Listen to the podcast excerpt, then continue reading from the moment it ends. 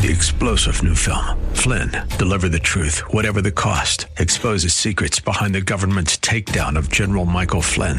Flynn knew what the intel world had been up to. He ordered the first audit of the use of contractors. This set off alarm bells. He told the truth. He was the most dangerous person for Donald Trump to hire. They had to get rid of Flynn. Flynn, deliver the truth, whatever the cost. Available now. Watch it today. Go to salemnow.com. Salemnow.com. President Biden at the UN. Will we affirm and uphold the human dignity and human rights under which nations in common cause more than seven decades ago formed this institution? Haitians in Del Rio, Texas. My wife, she's pregnant. She's sleeping on the floor without a bed. Female soccer players escape the Taliban. They're extremely thankful. They don't know what to say. Again, they don't even can't even fathom that they're out of Afghanistan. They're still in a state of shock and, and can't believe it. This is the Daybreak Insider Podcast, your first look at today's top stories for Wednesday, September 22nd. I'm Rich Thomason.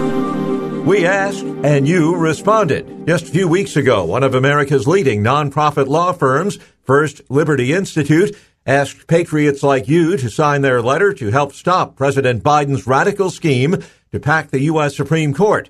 Since then, a quarter of a million people have signed on, with tens of thousands joining their coalition every day. Franklin Graham, former U.S. Attorney General Ed Meese, Dr. James Dobson, the Family Policy Alliance, the Heritage Foundation, they're all on board, but we only have until September 29th to include your name before this goes to the Biden Commission. Look, if we don't stop the radical left from installing four more justices so they can rig the system in their favor, it will end the rule of law as we know it in America. Please sign your name now. Go to Supreme Coup, that's C-O-U-P dot com to sign First Liberty's letter. That's supremecoup.com. And God bless America.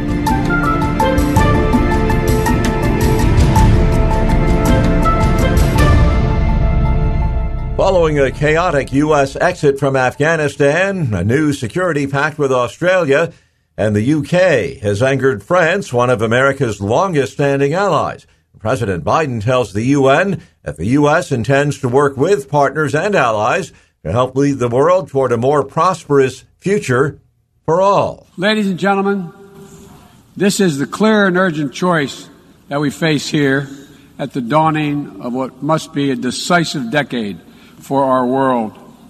A decade that will quite literally determine our futures. Daybreak Insider's Greg Clugston says the Biden agenda has familiar Obama era overtones. The president told the UN General Assembly that the U.S. is focused on diplomacy, not conflict. U.S. military power must be our tool of last resort. In a sharp reversal from the Trump administration, President Biden is seeking a return to the Iran nuclear deal. We're prepared to return to full compliance if Iran does the same. He also said the U.S. is seeking the complete denuclearization of the Korean Peninsula. Heritage Foundation fellow Brett Schaefer gives the president low marks for the speech. He tells the Salem Radio Network it was chock full of bumper stickers slogans. It was a D, D minus. There was very little of substance here. Uh, in fact, I would sort of describe it as a, a word salad of, of various international catchphrases.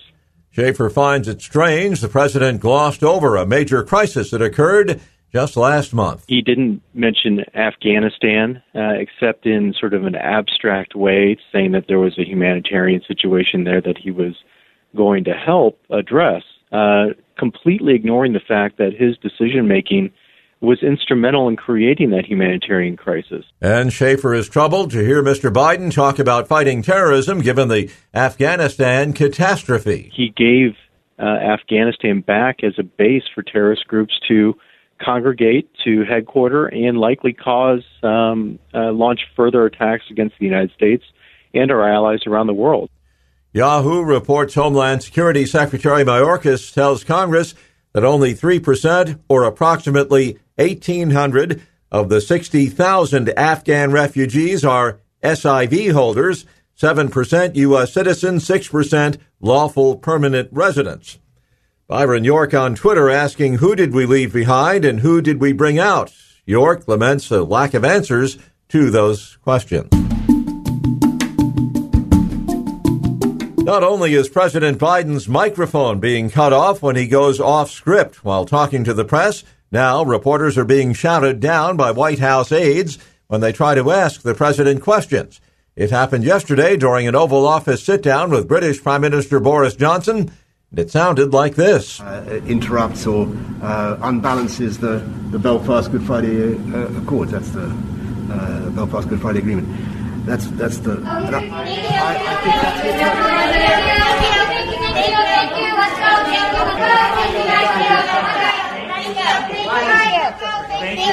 Let's go. Thank you. What did he? I have no idea. I hope the microphone got it. Prime Minister Johnson took several questions, but when Biden was asked questions, White House aides started screaming and then hustled reporters out of the Oval Office. CBS News' Ed O'Keefe writing on Twitter that he asked the president about the situation on the southern border. But because of all of the shouting by the White House staff, the noise of everyone leaving, the president wearing a mask, O'Keefe could not make out Mr. Biden's answer. Several other reporters aired their grievances, calling out the White House over its muzzling of the press. An editor with the Daily Mirror, speaking for the British press in the room, added they thought the shouting was totally out of order, terming it an unwelcome lack of accountability. Republican Congressman Jim Risch of Idaho recently asked Secretary of State Blinken if he knows who cuts off the president's mic during Mr. Biden's unscripted remarks. Look, we've all seen this. We saw it as, as recently as yesterday. Somebody in the White House has authority to press the button and stop the president, cut off the president's uh, uh, speaking ability and sound. Who is that person? I think anyone who knows the president, uh, including members of this uh, committee, knows that uh, he speaks very clearly and very uh, deliberately uh, for himself. Uh, no one else does. Are you saying that there's no one in the White House that can cut him off? Because yesterday that happened, and it's happened a number of times before that. It's been widely reported that somebody has the ability to push the button and, and cut off his sound and stop him from speaking. Who is that person? there is there is no such person. Again, uh, the president uh, speaks for himself, uh, makes all of the strategic decisions, uh, informed by the best advice that he can get from the uh, the people around him. So, are you unaware that this is actually happening? Because uh, it happened yesterday at the uh, Interagency Fire Center. Uh, it was widely reported, the media's reported on it, and it's not the first time it's happened. It's happened several times. Are you telling this? Are you telling this committee that this does not happen? That there's no one in the White House who pushes the button and, and cuts him off in mid sentence? That's correct.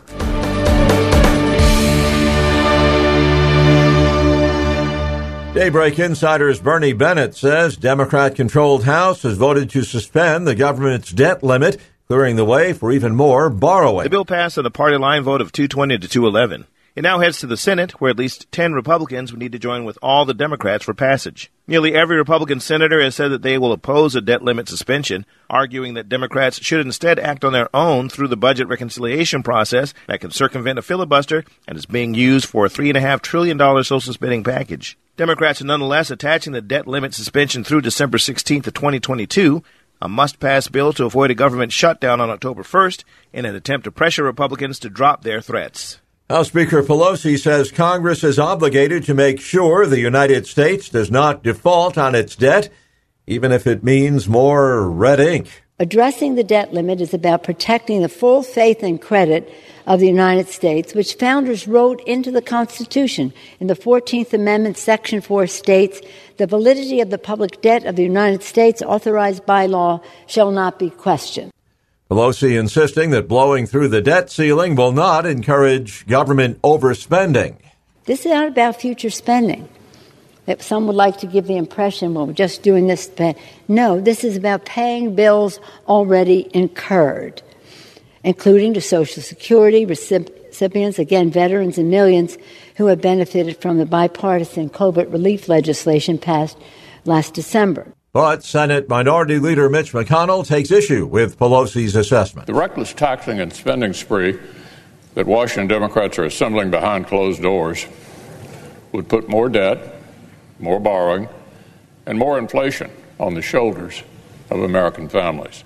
The White House, through Press Secretary Jen Psaki, argues the debt ceiling was raised with bipartisan support more than once during the Trump years. Each time there was strong support from both Democrats and Republicans, even after uh, the Republicans passed the $2 trillion tax cuts that were not paid for. Daybreak Insider's Bernie Bennett says Senate Minority Leader McConnell worked privately behind the scenes to sway the vote, urging GOP senators to vote no on raising the debt limit. McConnell's private ask underscores how personally invested he is in the standoff against Democrats over the debt ceiling and comes as he's warned publicly that Republicans won't provide the votes needed to raise or suspend it. Senator John Kennedy of Louisiana said McConnell has in recent weeks privately asked Republicans to vote against increasing the debt ceiling characterizing the pitch to GOP senators as, quote, I want you to vote this particular way. McConnell's decision to lean on GOP senators comes as Congress is set to need to raise the ceiling next month to avoid default. Politico reports Democrat Senators Joe Manchin of West Virginia and Kyrsten Sinema of Arizona remain a threat to President Biden's proposed $3.5 trillion spending plan. Other issues challenging the Democrat agenda the Senate parliamentarian has nixed the party's long running drive to enact immigration reform. House members may tank the prescription drug overhaul the party has advocated for years, and there is a fight brewing over Senator Bernie Sanders' drive to expand Medicare.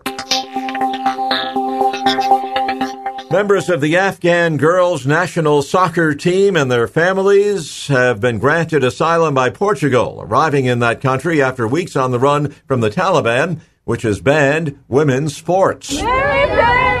A charter flight carried the girls ages 14 to 16 and their families. They don't even can't even fathom that they're out of Afghanistan. They're still in a state of shock. Farkhunda Muhtaj, the captain of Afghanistan's women's national team, worked to help arrange their rescue from her home in Canada. The mission is called Operation Soccer Balls and was coordinated with the Taliban. Nick McKinley with Deliver Fund is hoping this is just the start. Look at potentially trying to get uh, more uh, women and girls out of the countries. Muhtaj told the AP it's a bittersweet time. Yes, they are in a safe place now, but Afghanistan will forever be in their hearts. Afghanistan will always be of their main concern. The girls say they want to continue playing soccer, something they were told not to do while in hiding in Afghanistan. I'm Ed Donahue.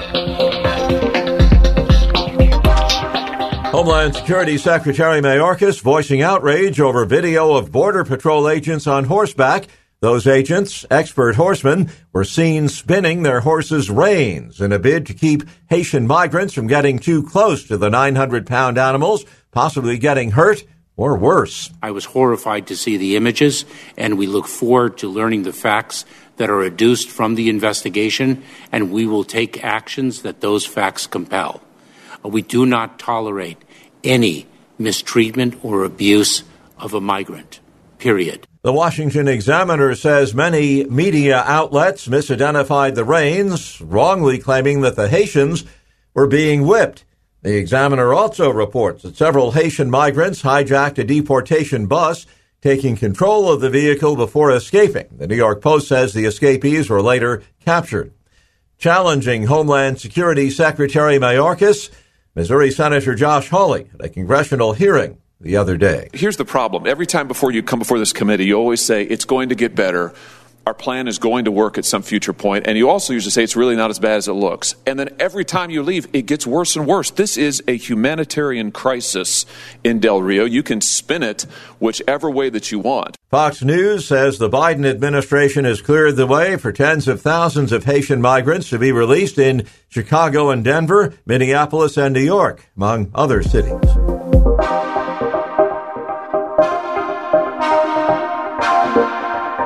The House Armed Services Committee has passed the National Defense Authorization Act. The top Republican member on the House Armed Services Committee, Congressman Mike Rogers, says the measure will provide the military with the tools and training it needs to deal with modern day threats. Unfortunately, threats from near peer adversaries like China and Russia are not the only ones we face.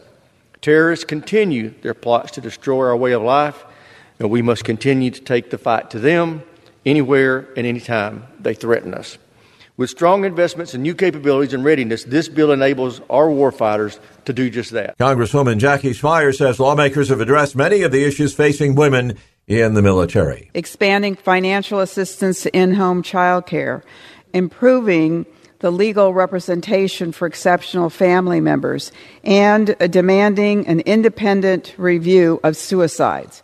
Following the hor- horrifying murder of specialist Vanessa Guillen and a groundswell of activism from survivors of military sexual trauma, H.R. 4350 also boldly confronts sexual assault and harassment. Congressman Trent Kelly says the measure has provisions to demand answers from the White House about the withdrawal of U.S. forces and personnel from Afghanistan. America deserves answers to why the withdrawal was so unorganized in planning and execution run by the Commander in Chief and the State Department. The lack of planning leading up to the withdrawal and the continued inability to maintain control on the ground by this administration is staggering. The New York Post says a group of far left lawmakers, including New York Representative Alexandria Ocasio Cortez, Minnesota's Ilhan Omar, and Michigan's Rashida Tlaib, members of what the media calls the Squad, forced House Democratic leadership to cut $1 billion for Israel's Iron Dome from a short term government funding bill. Moderate House Democrats slammed their progressive colleagues for their anti Israel stance, arguing that the Iron Dome is not an offensive weapon, but rather a defense mechanism meant to shield civilians from rocket attacks by Islamist militant groups. The Wall Street Journal, defending the system, said Hamas rockets are meant to kill Israeli civilians, but Iron Dome also saves Palestinian lives. When the rocket attacks are futile and Israel's casualties are prevented, there's less domestic pressure on Israel's political leaders to escalate their military response. The journal argues Iron Dome was one big reason the Hamas rocket offensive in the spring did not provoke a costly Israeli ground invasion. The system's deployment and improvement with U.S. funding also helps develop technology that can be used to defend Americans.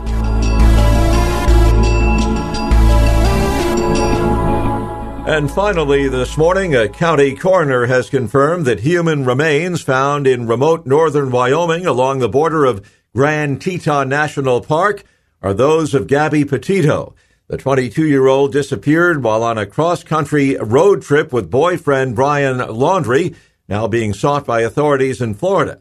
The FBI confirmed Tito was a homicide victim. Officials did not disclose the cause of death pending final autopsy results. Northport Police Department Commander Joe Passell says they're searching a swampy preserve near the home of the boyfriend on foot with the help of drone technology. Terrain's very difficult.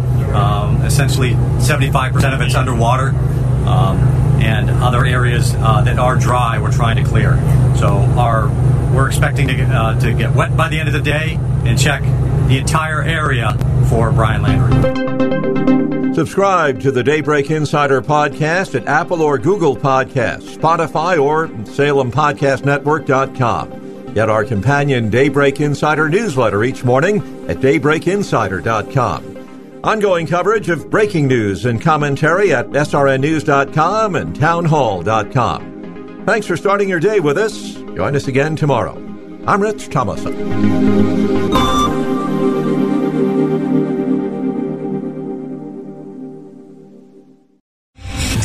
Three general Michael J. Flynn, head of the Pentagon Intelligence Agency, knew all the government's dirty secrets. He was one of the most respected generals in the military. Flynn knew what the intel world had been up to, he understood its funding. He ordered the first audit of the use of contractors. This set off alarm bells.